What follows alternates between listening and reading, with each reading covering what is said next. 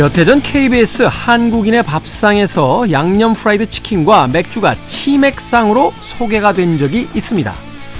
그동안 방송에서 소개된 음식들은 포항 앞바다의 돌장어 보양식, 강원도 정선의 서기버섯 약초 삼계탕처럼 전국 각지 고유한 식재료로 차려낸 것들이 대부분이었는데요. 전통적인 기준에서는 조금 갸우뚱할 수도 있지만 한국의 밥상과 생활에 녹아든 음식이라고 보면 치맥은 분명 우리 음식일 겁니다. 전통과 새로움의 사이 여러분의 명절 풍경은 어떻습니까? 김태훈의 시대음감 시작합니다.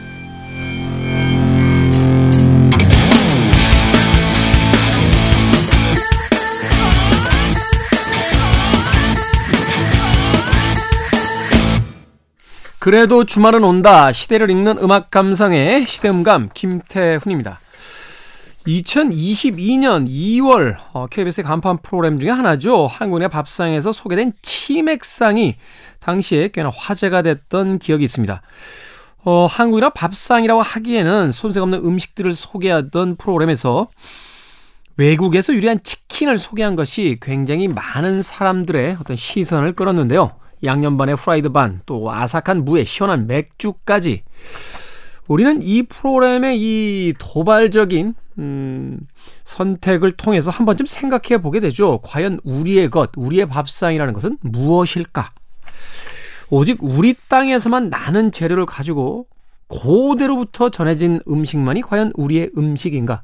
생각해보면 우리가 한식이라고 생각하는 많은 음식들도 지난 수백 년, 수천 년 동안 수많은 나라에서 영향받고 또 들어온 음식들에 의해서 만들어진 경우가 대부분일 겁니다. 그런 의미에서 본다라면 뭐 현대인들이 즐기고 있는 치맥이 우리의 고유 음식이 아닐 이유도 없다는 거겠죠. 자, 명절을 맞아서 차례를 지내신 분들 꽤 많으실 것 같은데 그 차례상에는 어떤 음식들이 올라갔었는지 꽤나 궁금하네요.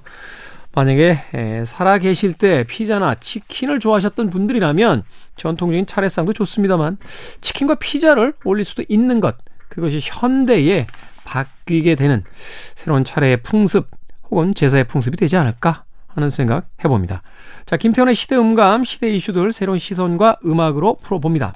토요일과 일요일, 일라디오에서는 낮 2시 5분, 밤 10시 5분 하루에 두 번 방송이 되고요. 한민족 방송에서는 낮 1시 10분 방송이 됩니다. 팟캐스트로는 언제 어디서든 함께 하실 수 있습니다. 자, 제임스 브라운의 음악 듣습니다. 치킨.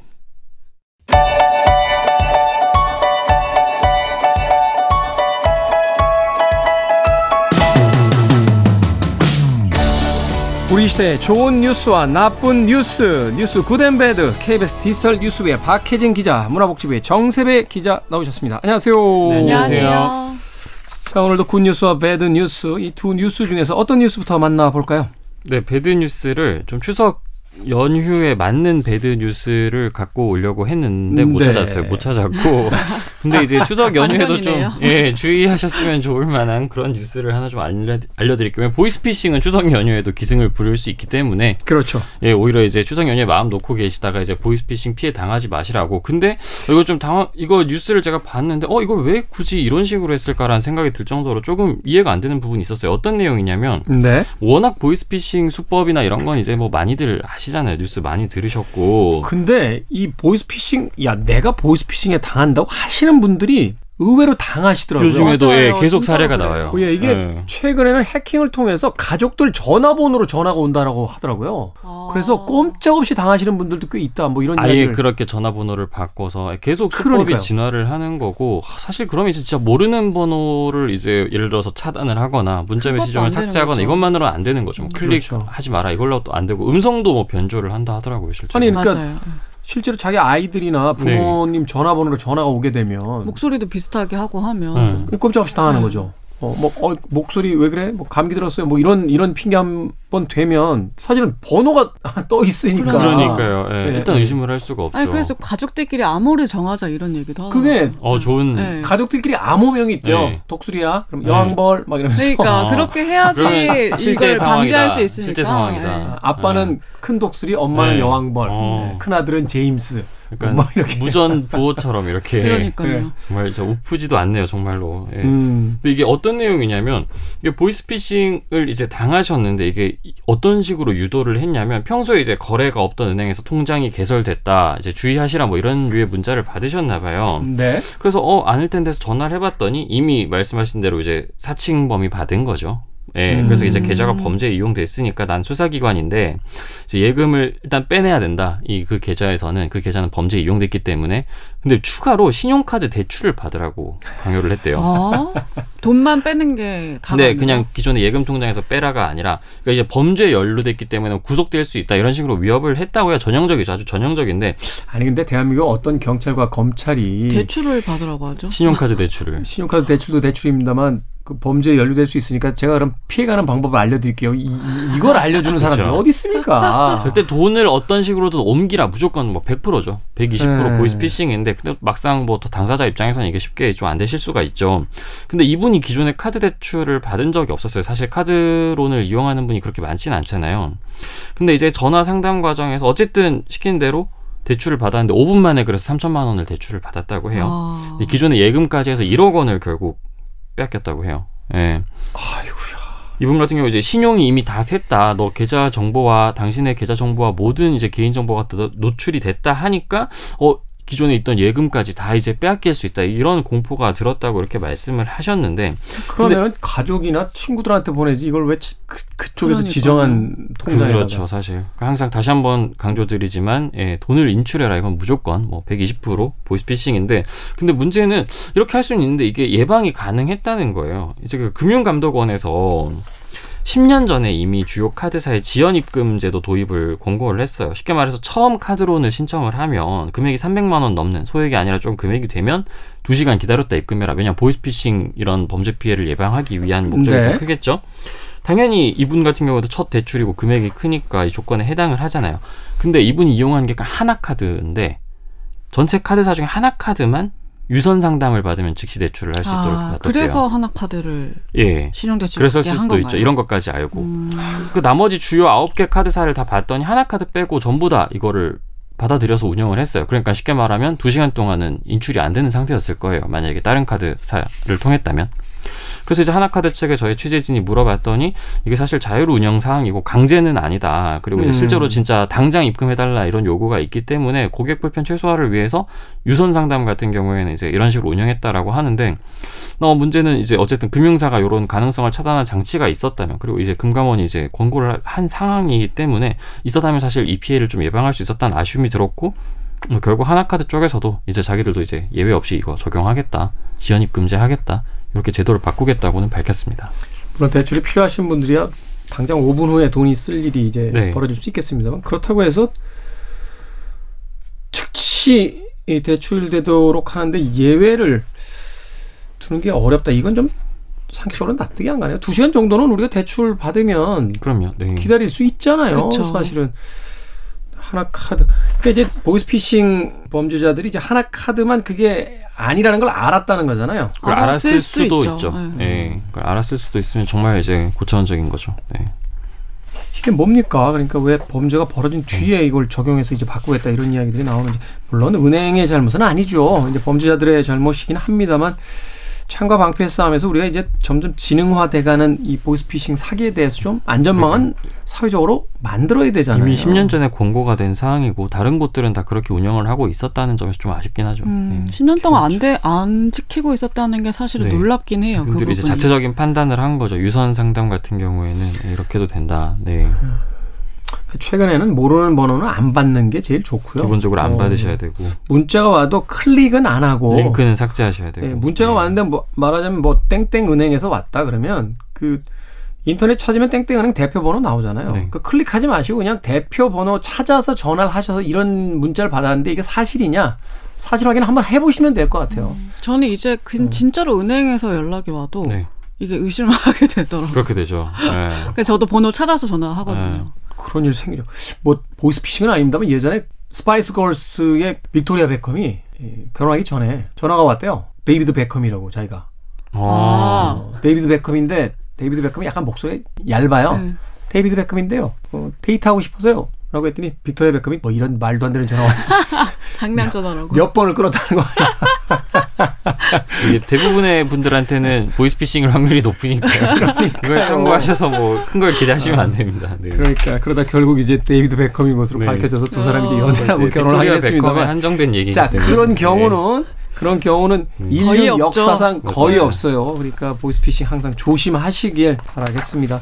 아, 이렇게 당하면 은행에서 보상도 안 해주잖아요. 사실 이게 의무 조항이 아니었다는 거죠. 사실. 그렇죠. 해킹으로 뚫려서 뭐 네. 은행 망해서 인출이 돼버리면 그건 은행에다 책임을 물을 수 있다고 합니다만 내가 직접 보이스피싱을 당해서 돈을 인출하고 막 이체해서 보내주게 되면 이건 사실은 은행에 책임도 물을 수 없는 건데 좀 안타깝네요.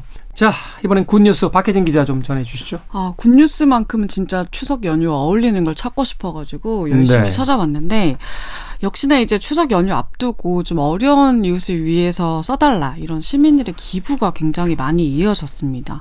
뭐 쌀이나 과일을 기부하기도 하고요. 어, 매일 첫 손님에게 받은 택시 요금을 이제 차곡차곡 모아가지고 현금을 기부하는 일도 있었는데 이분 소식을 조금 전해드리면 예순한 살 박윤석 씨 얘긴데요. 지난해 7월에 이제 퇴직하시고 개인 택시를 시작하셨어요. 근데 그걸 시작을 하면서 매일 처음 태운 손님의 수입을 모아서 기부하겠다. 이렇게 마음을 먹으신 거예요. 그래서 현금을 받으면 곧장 이제 운전석 밑에 봉투에 넣으시고 심지어 카드로 결제하시는 분도 있으실 거잖아요. 그럴 때는 본인의 돈을 채워 넣어서 그렇게 거의 1년 넘게 차곡차곡 120만 원을 모으셨다고 해요. 네. 그렇게 모으셔가지고 자신이 사는 이 동네 행정복지센터에 기부를 했다고 하시는데 기부하시면서도 손님분들한테도 기부하는데 쓰겠다 이렇게 얘기를 하면 손님들도 기분 좋아하시고 오히려 카드 결제 하시려고 하던 분들도 그냥 현금으로 주시기도 하고 그러니까 본인도 이렇게 하면서 본인보다 못한 그리고 아이보다 못한 더 어려운 환경에서 자란 아이들 돕고 싶어서 이렇게 했고 이 첫 손님 수익 기부를 인생 이막의 원칙으로 세워서 어려운 분들에게 조금이라도 위로가 된다면 더 큰 기쁨이 될 것 같다. 뭐 이렇게 소회를 밝히시기도 했습니다. 아, 네. 너무 멋있으시네요. 네. 그렇죠. 이뿐만 아니라 사실 기부 관련 소식이 굉장히 많았는데 그 익명으로 이제 기부를 하신 분들도 꽤 많았어요. 그러니까 지난 21일에 광주의 한 행정복지센터에도 봉투가 하나가 전달이 됐는데 이 전달된 봉투를 봤더니 천 원짜리 지폐 130장 뭐 이렇게 해가지고 거의 현금 100만 원이 들어 있었다고 합니다. 음. 근데 이걸 직접 가지고 오신 게 아니라 대리인 분이 왔었다고 하는데 신원을 밝히기를 거부를 하셨고요. 100만 원 주시면서 좀 좋은 이웃을 찾아서 취약계층을 찾아 전해달라 이런 내용을 좀 대리인을 통해서 전달하셨다고 하고요. 이뿐만 아니라 13년째 얼굴 없는 기부, 얼굴 없는 선행을 하신 분의 얘기도 좀 많이 전해졌는데 네. 어, 한 시민분이 7.5kg짜리 배 50상자를 익명으로 기부를 하셨다고 아. 해요. 근데 이것도 굉장히 큰 거잖아요.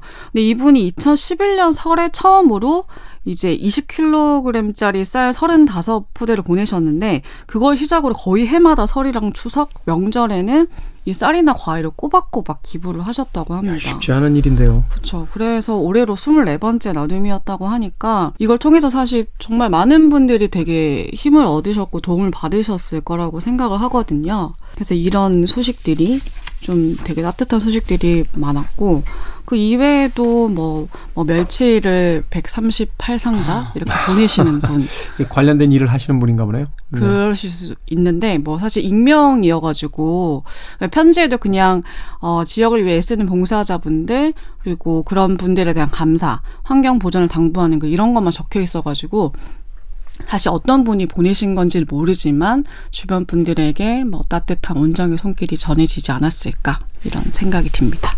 그렇군요. 힘든 분들이 힘든 분들을 많이 도와요. 맞아요. 그런, 게더 그렇죠. 진짜. 예. 왜냐하면 본인들이 이제 힘들어 봤기 때문에 힘들다는 것이 어떤 것인가를 알고 계시기 때문에 예, 그래서 더 마음을 쓰고 계신 게 아닌가 하는 생각이 드는데 뭐 기부 문화 아, 점점 더 커져야겠죠. 근데 기부가 필요하지 않을 만큼 우리의 사회적 시스템이 과연 언제쯤 음, 이런 분들까지도 안전하게 끌어안을 수 있을지 고민을 좀 해봐야 될 것 같습니다. 자 이번 주 뉴스 good and bad 정세비 기자 박혜진 기자와 이야기 나눠봤습니다. 고맙습니다. 고맙습니다. 감사합니다.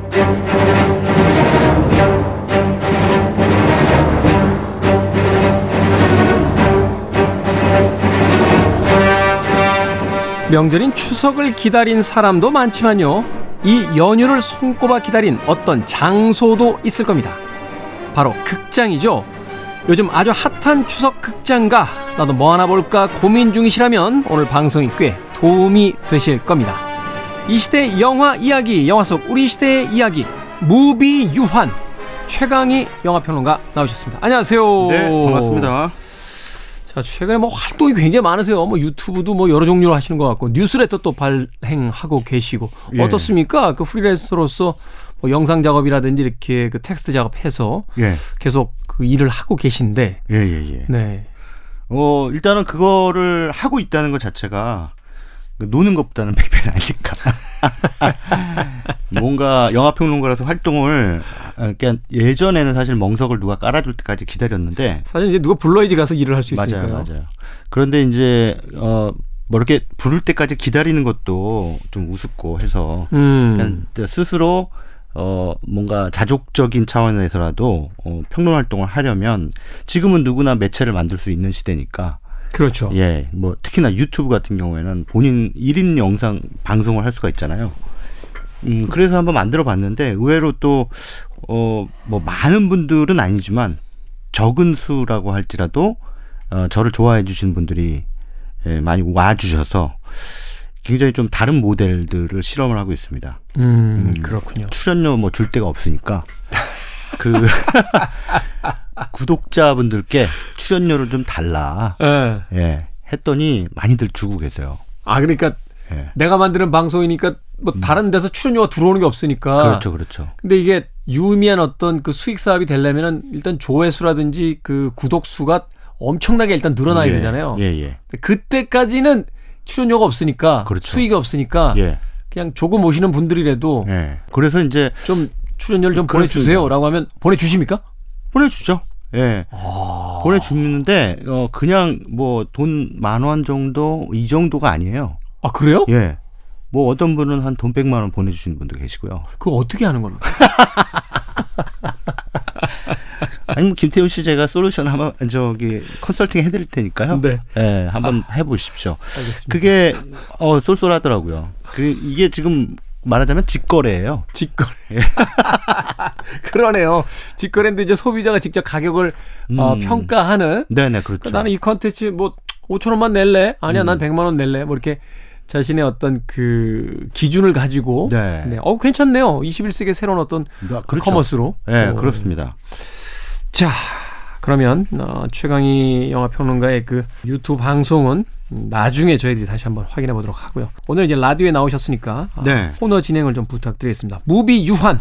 자, 오늘은 토요일 최신 개봉작들 리뷰하는 시간입니다. 어떤 작품들입니까? 네, 이번 주가 추석 연휴잖아요. 네. 그래서 이제 뭐 추석 연휴 시즌의 극장가는 뭐 누- 누구나 아다시피 기대작들이 몰리는 음. 한해 동안 몇번 안 되는 그런 대목 가운데 한, 어, 한 시즌이죠. 일단 명절이고, 시즌으로 본다면 이제 네. 설날, 음, 그다음에 뭐 여름 방학 시즌, 네. 그다음에 추석, 예, 크리스마스 뭐 요 정도 되는 것 같네요. 네네 그렇습니다.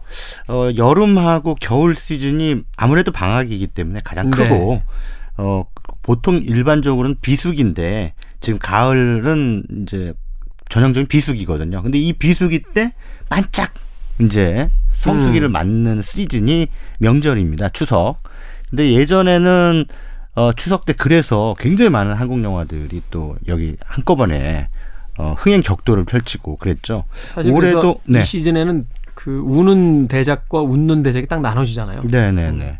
그래서 한편 정도 흥행하고 나머지는 다 아, 별로 안 되거나 아니면 전부 다 안 되거나 그런 상황인데 지난 여름에도 사실 한국 영화들 뭐 밀수 정도 빼고는 대부분 흥행해서 어 그렇게 좋은 성적을 내지 못했습니다. 손익분기점 넘긴 작품이 한 서너 작품밖에 안 된다며 올해. 서너 작품 정도 개봉해서 밀수라는 영화만 손익분기점을 넘겼고 아, 그 시즌에는 그렇고. 예, 예, 여름 시즌에. 네네. 그럼 올해 손익분기점 넘은 영화가 범죄도시. 밀수하고 범죄도시 두 편 콘크리트 유토피아도 어, 이제 갓. 갓, 아, 예. 예, 예. 그러니까는, 어, 예, 아무튼 손해는 안 봤습니다. 네. 근데, 예, 돈을 많이 번 건 역시나 범죄도시 3고, 음. 그리고 밀수 소- 살짝 돈 벌고, 나머지 영화는 싹 망했죠.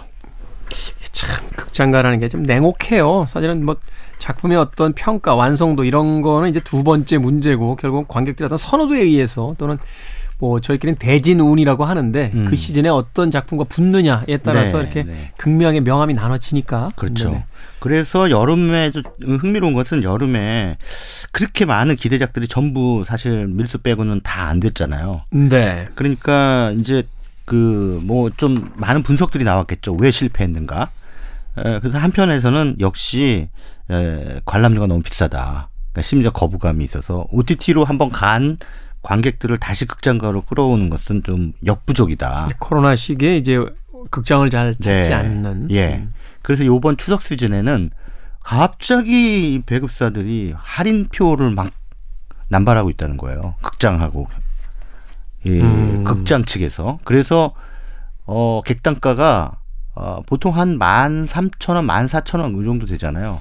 뭐 사람이, 주말에는 두 사람이 가면 기본 한 3만 원 되는 거고. 네네. 음. 근데 이번에는 만 원 정도 객단가, 평균 객단가. 음. 어, 그렇게 이제 추석 시즌에 많이 낮아졌다고 하는데 이건 이것대로 또 좀 사람들한테 그러니까 뭐 영화 관계자들한테는 예, 말들이 많습니다. 이게 그러니까 부담을 누구한테 지우냐가 문제잖아요. 제작사한테 지우는 거죠. 아. 그래서 극장은 하나도 손해 안 봐요. 일단 사람이 많이 들어와야 되니까 어, 많이 들어와서 팝콘 콜라를 사줘야 되거든요. 그 팝콘 콜라로 판매하는 금액이 영화 수익료보다 더 많더군요. 네, 극장들이. 예, 절반 이상이 팝콘 콜라. 근데 어찌됐든 많이 와야 되기 때문에 이제 그 배급사나 제작사의 손해를 이제 강요하는 거죠. 근데 이거라도 해가지고 사람들이 많이 오게 해야 극장들은 또 돈을 버니까. 그렇게 되면 이제 배급사나 네. 그 제작사는 손익분기점이 점점 올라가야 되는 상황이고 극장은 그렇죠. 어찌됐건 뭐 예, 예. 그것과는 무관하게 무관하죠. 예, 뭐 어떤 영화가 쫄딱 망한 한 있더라도 어, 또 다른 영화가 대박 나면 그 극장을 찾는 관객 수는 비슷하잖아요. 그러면은 또 돈 버는 겁니다. 그래서 사실은 어, 영화 산업에서 극장만이 유일한 뭘 해도 돈을 버는 그런 산업인 거죠. 아, 그래도 사람이 많이 안 오면 또 적자도 네. 볼수 있죠. 아, 지금은 많이 안, 오, 안 오기 때문에 지금 완전히 비상이죠. 예. 자, 그런 의미에서 과연 네. 이 가을철에 극장가 아, 흥망성쇠가 어떻게 될지 네. 개봉작들 어, 첫 번째 작품부터 좀 소개해 주시죠. 네, 그 이 영화는 저는 평론가로서 음, 좀 이해가 안 되는 영화인데 근데 뭐 어쨌든 만들어졌으니까 소개는 해드려야 될 것 같아요. 어, 한 주 전에 개봉했습니다. 네. 21일 날 개봉한 가문의 영광 Returns. 야, 이 시리즈가 또 나왔나요? 네, 나왔어요. 가문의 영광 이거 한 10여 년 전 작품들인 것 같은데. 그렇죠. 어, 2000 2000년대 중반 고 무렵에 이제 가문의 영광부터 시작해서 그 왜 정준호 씨하고 신현준 씨. 예, 네, 신현준 씨도 나왔고 또 김정은 씨도 나왔었고. 그렇죠. 예, 예. 네. 그리고 나중에 이제 김수미 씨가 또 합류를 해서 김수미 씨가 이제 후반부에서는 거의 핵이었죠. 네. 어. 그리고 또 어, 탁재훈 씨도 후반부에 합류를 했죠. 정준하 씨도 나왔던 것 맞습니다. 같아요. 네. 그러니까 이런 배우들이 하면 그 합류를 하면서 가문의 영광 시리즈가 계속 명맥을 이어갔었어요. 음. 2000 2000년대. 근데 이제 2010년대는 이제 뜸했다가 이제 요 제작자가 감독으로 나서면서 어 가문의 영광 Returns 뭐 제목이 Returns입니까? 예, Returns라는 부제를 달았습니다. 그냥 영구와 땡칠이 Returns가 나을 것 같아요. 또 Returns 할 거면. 그렇게 완성도가 떨어지나요? 별걸 다 Returns 한다라는 얘기가 얘기들을 많이들 하는데 이 영화 보니까 진짜 음, 저뭐 왜 만들었을까 이런 영화들을 근데 어 그래도 뭐 누적 관객이 지금 95만이 아니라 9만 5천 명이나 됩니다. 9만 5천이요? 9만 5천이고 개봉일은 박스오피스 2위였어요 무려. 근데 음. 이제 바로 하루 만에 8위로 떨어지는. 어. 그러니까 관객들이 기대는 했다는 이야기네요. 네네. 어, 첫 아니, 주에는 아무래도 이제 가문의 영광이라는 영화는 기억을 하니까 그 아 가문의 영광 이렇게 오랜만에 돌아왔어 한번 어떨까 하면서 일단은 어 배우들이 이제 스타급이잖아요. 음. 그래서 이제 봤는데 뭐 배우들마저도 어 여러 자리에서 매체를 통해 인터뷰 자리나 뭐 이런 데서 어 작품성을 기대하지 마라라고 노골적으로 얘기하는 영화니까 이 주연 배우 중에 한 명이 얼마 전에 인터뷰에서 자기도 사람인지라 네. 아, 영화에 대한 댓글 보고서 속이 너무 상했다 뭐, 뭐 이런 이야기를 하던데 근데 별다른 이제 반박을 안 하는 거 봐서는 이제 본인들도 어느 정도 영화의 짜임새, 만듦새에 대해서는 받아들이고 있는 것 같아요. 네. 어. 근데 사실 요즘에 한국 영화 위기 위기 뭐 말들이 많고 그 위기의 원인이 어디에 있느냐 가지고도 상당히 많은 분석들을 하고 있는데 그 이 가문의 영광 리턴즈라는 작품은 한국 영화의 위기의 원인이자 사실은 지금 그렇게 해서 만들어진 한국 영화 위기의 결과이기도 합니다. 어떤 면에서 그렇습니까?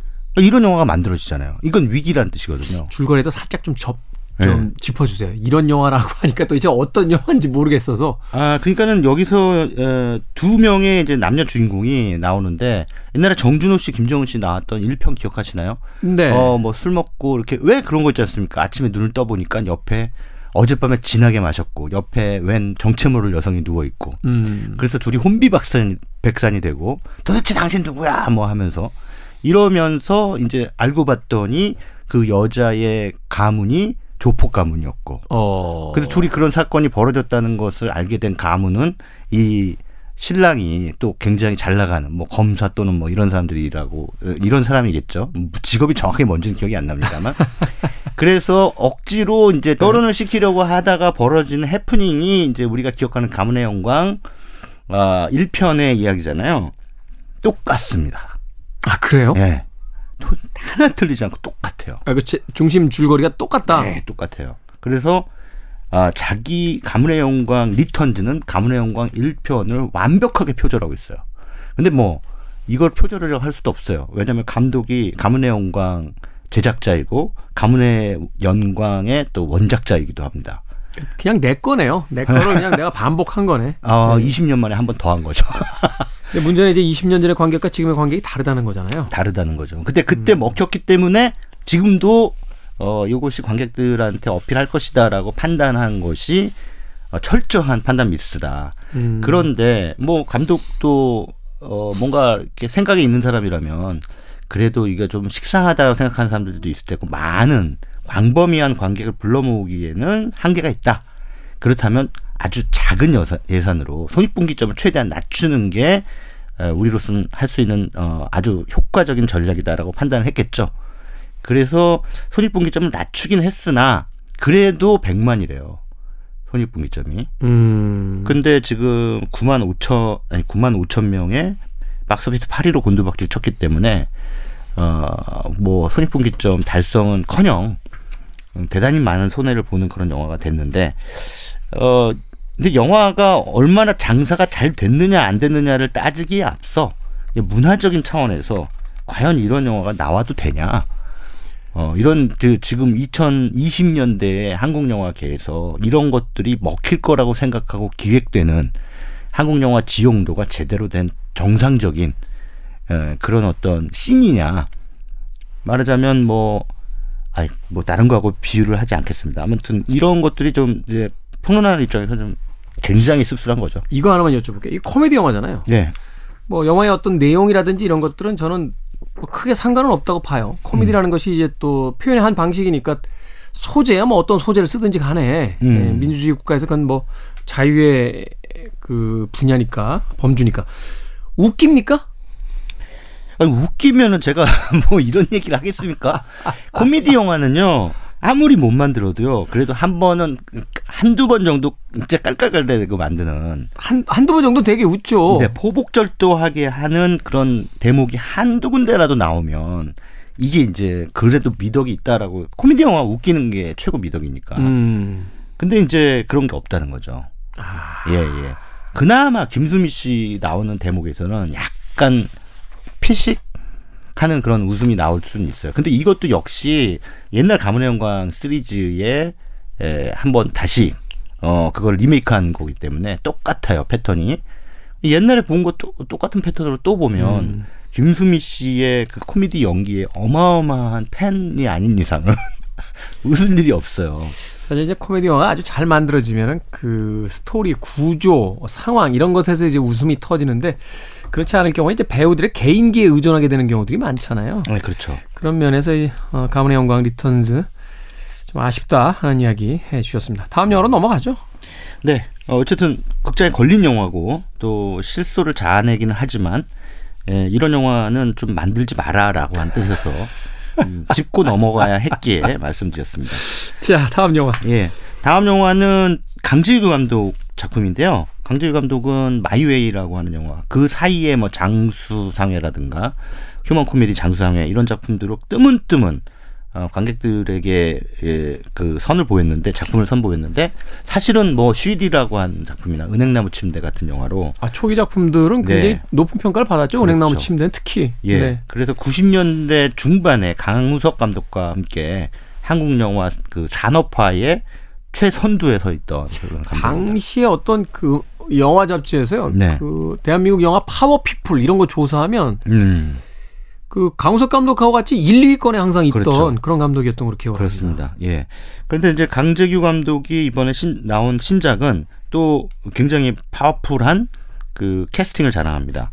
일단 하정우 씨, 네. 그리고 임시원 씨, 그리고 아. 뭐 배성우 씨가 등장을 하는데 이 세 배우가 어 굉장히 중요한 배역을 맡았는데 하정우 씨가 그 송기정 선수 아그 뭐, 저 베를린 예예예 예, 베를린 마라톤. 에서 금메달 땄 금메달을 땄는데 그때 당시에 일장기를 달고 땄어야 하지 않, 았습니까 그렇죠. 그거에 대한 굉장히 어 많은 그 뭔가 서력의 마음을 가지고 있었어요. 음. 근데 이제 나라가 해방이 돼서 어 보스턴 마라톤이 참저 참가할 수 있는 마라톤이 보스턴 마라톤 대회가 있어서 이제 임시완 씨라고 임시완 씨가 맡은 서윤복이라는 선수를 발굴을 해서 이 서윤복 선수를 데리고 나가려고 하는데 당시는 1947년이었기 때문에 영화 제목에도 나오죠. 1947년 보스턴. 그러니까 1947년 보스턴 대회는 한국 팀이 한국이라고 하는 이름으로 나갈 수가 없었어요.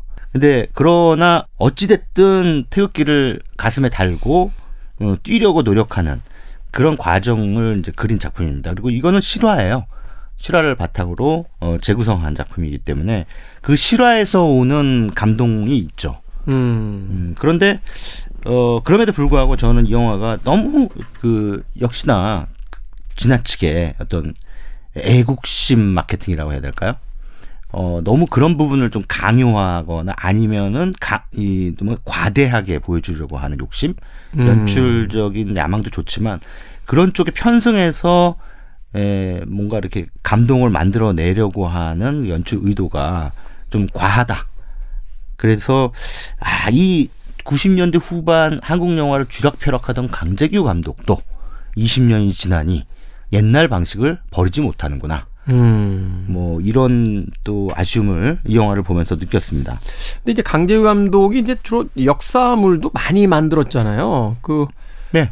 태극기 휘날리며 태극기 휘날리며도 그렇고 예, 뭐 마이웨이. 마이웨이도 마찬가지고 예, 그러니까 예. 거대한 역사 속에서 이제 그 고군분투하는 어떤 개인에 대한 이야기에 이제 굉장히 그 큰 관심을 가지고 있었던 그런 감독인데 그런 면에서 본다면 1947년 보스턴이 나름의 어떤 그 거대한 역사의 공간 시간 음. 안에서 어 손기정과 이제 서윤복이라고 하는 이제 실존 인물들의 이야기 뭐 드라마적으로 나쁘진 않았을 것 같은데 멋있는 이야기예요. 사실은 영화로 만들면 진짜 어, 전, 아니, 그러니까 실화 자체가 너무 영화적인. 음. 그래서 이거를 만들면 멋있는 영화가 나올 수밖에 없는 그런 소재입니다.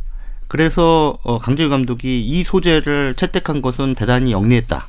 그런데 이 멋있는 소재를 가지고 날, 낡은 방식으로 찍었다. 음. 이게 사실 분통 터지는 이 대목입니다.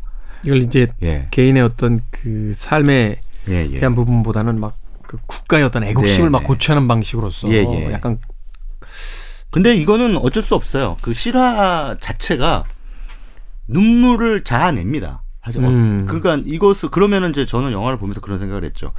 아, 마지막에 보스턴 마라톤 대회에 그 서윤복 선수가 이제 출전을 해서 태극 마크를 딱 달고 어, 출전을 해서 처음에는 성조기를 강요했거든요. 네. 미군정하기 때문에 성조기를 어, 가슴에 달아야. 근데 송기정이 코치로 같이 감독으로서 같이 나가는데 송기정은 일제강점기 때 일장기를 달고 뛰어 뛴 사람인데 이번엔 또 자기 제자한테 성조기를 그러니까 이거 자체가 굉장히 좀 너무 억울하고 받아들일 수 있었겠어요? 예, 사실 예, 예. 송기정 선수의 그 유명한 사진 있잖아요. 그 금메달을 받았음에도 불구하고 일본 국 국가가 올려 퍼질 네. 때그 고개를 푹 숙이고 예. 있는 그 유명한 사진이 있는데. 그렇죠. 근데 자기도 그런 수모를 당했는데 어, 국가가 해방된 뒤에 자기 제자가 또 같은 수모를 당하는 상황이 되니 얼마나 그 진짜 통탄할 노릇이겠습니까? 그러니까 이것들을 어떻게 해서든지 극복하려고 노력하고 또 그러다가 결국 뭐 제가 역사적 사실을 알고 계신 분들을 할지라도 모르고 보시는 게 더 좋기 때문에 말씀은 안 드리겠습니다만 영화의 마지막 이 마라톤 대회 상황에서 펼쳐지는 예, 그런 여러 가지 그 현, 그 실제 실화에서 가져온 내용은 그냥 보고 있으면 무장 해제돼요. 그냥 한국 사람이라면. 네. 예, 근데 이제 그거를 어 자세히 이제 따져 볼 수밖에 없어요. 저 같은 입장은 영화 평론가. 이게 실화의 힘이냐, 이 감동이 아니면 영화의 힘이냐. 그랬을 때 그냥 영화가 실화에 안전하게 편승해서 가고 있는 음. 무임승차한 것 같은 느낌이랄까요? 음, 그래서 조금 심하게 얘기하면 이 작품은 이 소재로 누가 만들어도 강재유 감독이 굳이 연출을 안 해도 그냥 강재유 감독의 뭐그 어, 제자 가운데 누가 아무 아무도 아무나 연출을 해도 이 정도는 나온다. 이런 생각이 들었어요. 네. 그래서 참 아까운 소재다. 더 잘 만들었을 수 있었을 텐데. 예, 요러한 예, 안타까움이 좀 배어 나오지만 어찌됐든 눈물 한 방울은 나옵니다. 네. 네. 거기까지만 듣겠습니다. 네네. 넘어가겠습니다. 아주 혹독하게 오늘 한국 영화 어, 최강 영화 평론가에게 음. 당하고 있습니다. 자, 아, 시간이 얼마 안 남았는데 마지막 세 번째 영화. 아, 이번엔 좀 좋은 이해가 나왔으면 좋겠네요. 음. 아, 이거 방금 보고 왔어요. 방금. 아, 방금. 예, 예, 네네. 방금 제가 보고 왔는데 조조로 천박사 퇴마 연구소 설경의 비밀이라는 작품입니다. 강동원 씨 주연이죠? 네. 어. 아, 이거는 좀, 어, 우리나라 한국 영화 산업에서 또 새로운 어떤 시도라고 볼 수가 있는 게, 이 퇴마사 이야기를 가지고 일종의 그 프랜차이즈 영화라 그러죠. 시리즈. 그러니까 캐릭터 시리즈를, 어, 좀 기획을 하고 그것들은 첫 번째 영화가 나온 것이라고 본다면 아주 좋은 기회라고 생각해요. 기획 단계부터 그런 이야기들이 있었죠. 네. 우리나라 이제 프랜차이즈로 유명해진 앞서서 뭐 가문의 영광도 사실은 이제 그런 시리즈 중에 하나였고 음. 최근에는 뭐 조선 명탐정 같은 시리즈가 아, 있었고 아, 그렇죠. 또 범죄 도시가 이제 대표적인 지금 가장 핫한 네네 그렇죠 프랜차이즈인데 예, 예. 이 작품도 이제 말하자면 1편이 좀 어느 정도 흥행이 되면 네, 이걸 그렇죠. 가지고 이제 시리즈를 만들려는 어떤 야심이 좀 있는 작품이죠. 그렇습니다. 그래서 어이 영화 마지막에 쿠키 요즘 쿠키라 그러죠. 네. 그 뭐야 엔딩 크레딧 다 올라간 다음에 쿠키가 딱 나와서 이제 2편을 암시를 하죠. 음. 이제 2편 기대해 하면서 이제 끝났는데 어, 뭐 잘 됐으면 좋겠어요. 이런 그 프랜차이즈 작품이 한국에도 좀 정착이 돼야 된다. 저는 그렇게 생각해서 그래도 한 어, 3편까지는 음. 안정적으로 등장을 했으면 좋겠다. 이런 생각이 드는데 예전에 작년 여름에 최동훈 감독이 외계 플러스 인이라고 하는 작품으로 그런 프랜차이즈를 시도를 했었거든요. 이 부작으로 만들었는데 일부가 너무 흥에 크게 참패해서. 예. 네. 그래서 지금 2부는 도대체 언제 개봉하는 거냐. 아, OTT로 직행하는 거 아니냐. 뭐 여러 가지 얘기가 나오고 있어요. 음. 근데 이 천박사 같은 경우에는 강동원 씨가 일단 천박사를 맡았는데 우리 옛날에 또 최동훈 감독이 어, 연출한 전우치라고 하는 작품에서 그러네요. 도사로 어. 등장했기 때문에 네. 약간 좀 어, 일맥상통한 느낌이 있습니다. 그러나 여기서는 그 뭐 시대극이었고 그거는 전우치는 여기서는 현대극이고 어, 도사가 아니라 말 그대로 퇴마사입니다. 퇴마사. 근데 퇴마를 사실 퇴마 행위를 의식을 하긴 하는데 다 사기. 그 제대로 안 하는 거예요. 그래서 아, 그러니까 진짜 퇴마사가 아니고 그냥 사기꾼이군요. 예, 그 이동희 어. 씨하고 같이 사업을 하고 있는데 그 이동희 씨가 이제 조수 노릇을 하지만 이 사람이 이제 엔지니어입니다. 테크니컬 음. 엔지니어. 그래서 여러 가지 특수 효과 담당. 그래서 진짜 귀신이 있는 것처럼 어, 뭐 바람이 네. 휘 분다든가 아니면 막 앞에 상에서 막 붉은 물이 막 확 치솟는다든가 하는 그 에, 어떤 마귀 혹은 귀신이 등장했을 법한 여러 가지 특수 효과들을 이동희 씨가 담당해요. 네. 그런 것들이 실감 있게 딱 그렇게 하게 만들고 이제 거기서 에, 강동원 씨가 퇴마사로서 천박사예요. 주인공 천박사로서 여러 가지 퍼포먼스를 하면 그 퍼포먼스에 맞춰서 그런 특수 효과들이 등장하는 거죠. 근데 그런 예, 처음에 이제 도입부에서 바로 그런 상황이 한번 등장하는데 예, 그래서 아 이 사람들이 그런 어, 약간 뭐랄까 사기꾼에 가까운 어, 테마사 집단이다라는 것을 알게 되죠. 그런데 의뢰인이 어느 날 갑자기 탁 나타나는데 그게 이솜 씨예요. 음. 이솜 씨가 돈 한 다발을 딱 들고 와가지고 쫙 그 돈을 뿌리면서 내 동생에 붙은 귀신을 쫓아내더라. 아. 근데 이 사람들이 또 가짜 퇴마 행각을 벌이면서 그걸 또 찍어서 음. 유튜브 콘텐츠 또 크리에이터로 화- 맹활약하고 있거든요. 네. 그래서 그걸 보고 이제 사람들이 막 찾아오는 거예요. 어. 어, 근데 이제 이솜 씨도 그걸 보고 찾아온 거죠. 음, 음. 그래서 이제 갔어요. 아, 이번에 또 뭐, 뭐 미션이 그다지 어렵지 않을 것 같다. 하면서 이제 갔어요. 가서 그 이솜 씨의 어린 여동생을 이제 묶여 있어요. 그 귀신에 쓰였기 때문에 이들이 이제 묶어놨죠. 근데 이제 묶인 그 어린이, 그 박소희라고 하는 여, 그 아역 배우가 연기를 했는데 그 동생이 아유 되게 불쌍해 보여서 아무튼 그야 이거 가짜깔이야 그러면서 어 아저씨가 이거 이렇게 할 테니까 그냥 맞는 척해 막 이러면서 이제 언니의 심리 치유를 해주겠다 사실은 테마 어, 의식은 심리 치유다 뭔가 뭐 실제로 뭐 어떤 귀신과 접촉하거나 그러는 게 아니라 이런 식으로 해서 하는데 아뿔싸 진짜 귀신이 들렸던 것이죠. 아, 여동생이. 거기서 이제 거기서 이제 코미디와 어떤 스릴러의 예. 그 예. 이 효과가 발생하겠군요. 맞습니다. 그때서부터 이제 그 소위 테마 어 이거 뭐 한국형 오컬트 영화로서 달려 나갑니다. 어떻습니까? 영화의 완성도나 장면에서 보여지는 어떤 그 짜임새 같은 것. 어 대체로 그러니까 예상할 수 있는 부분으로 간다 한, 했는데 허준호 씨가 나오거든요 빌런으로. 네. 어, 허준호 씨가 굉장히 강렬한 어, 느낌으로 등장을 해서 일단은 어, 이런 영화는 기본적으로 빌런 악당이 매력적이어야 되거든요. 그렇죠. 허준호 씨가 굉장히 매력적이더라고요. 연기 잘하시잖아요. 예, 예, 예. 네. 워낙 내공이 있는 그런 배우이기 음. 때문에 상당히 강렬한 연기를 보이고 그 다음에 이동희 씨 또 허허실실 연기를 잘 보여주고 저는 이솜 씨가 한국 영화계의 젊은 여배우가인데 보석이라고 생각해요. 음. 그 이솜 씨가 네. 뭐 독립 영화 소공룡 같은 예. 작품에서도 굉장히 뛰어난 연기 보여줬죠. 그렇습니다. 네. 그래서 이 영화에서도 참 그런 야무진 듯한 느낌 이런 것들을 아주 잘 보여줘서 일단 배우들의 합은 참 잘 맞고 멋있다. 예. 강동원 씨도 어, 자기한테 잘 맞는 그런 옷을 입고 있는 것 같고 그래서 네. 예 그런 차원에서 오락 영화로서 이번에 어떤 흥행 성적을 낼지 한번 두고 보, 봐야 되겠다. 음. 근데 2편 3편으로 갔으면 좋겠다. 이 시리즈 자체가 굉장히 흥미로워요. 네. 예 그런 생각을 했습니다. 캐릭터가 잘 구축이 되면은 뭐 그다음부터는 2편, 3편이 나오는 게 어렵지 않으니까 음. 결국 1편은 스토리도 스토리입니다만 이 주요 등장인물들의 캐릭터가 잘 잡힌다면 네. 프랜차이즈로 또 갈 수 있는 그런 또, 또 기회가 있지 않을까 하는 생각이 드는군요. 그렇습니다.